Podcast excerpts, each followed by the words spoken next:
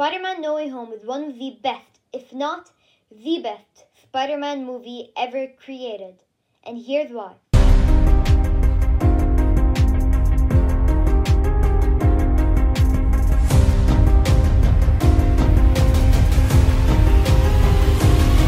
Hello there, welcome to the Reviews with George podcast. I'm your host, George Bennett, and here's why I love Spider Man No Way Home.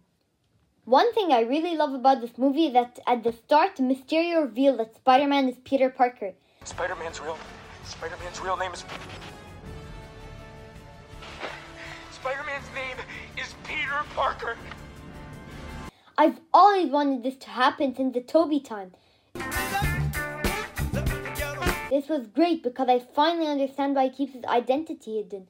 When I was younger, I was always like, Spider Man, bro, why don't you just reveal your identity? Nothing will happen. I know where Mr. Beast lives, it's literally on Google, and I don't see anyone trying to harm him. Come on, Disney, just let it happen for the fan. And it finally did happen.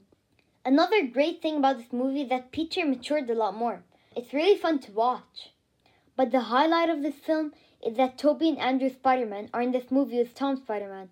It's super nostalgic, and they fight old Spider Man villains.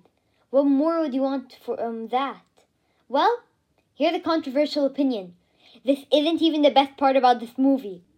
The best part about this movie is actually when Strange makes everyone forget who Peter Parker even is. It's so well acted, so well written, and uh, it's so sad. The ending scene with MJ is the saddest part. Hi, um, my name is Peter Parker, and I like a coffee, please. Okay, no problem, Peter Parker. It's just so sad. All they've been together is now gone. Now, time for the dark side of Spider Man No Way Home. The thing I hate the most is the CGI. It's not Disney level.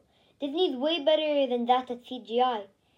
The CGI was the worst in the scene. You're not Peter Parker. I do still think Spider Man No Way Home is one of the best Spider Man movies t- to ever be created. But still, I do have to give the editor some credit. I did hear from a reliable source that Disney gave them a short deadline to finish all the CGI.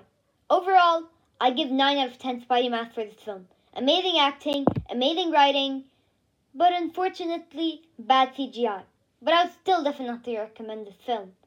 I hope you enjoyed this podcast. See you in the next one. Goodbye. Hey, oh, let's go.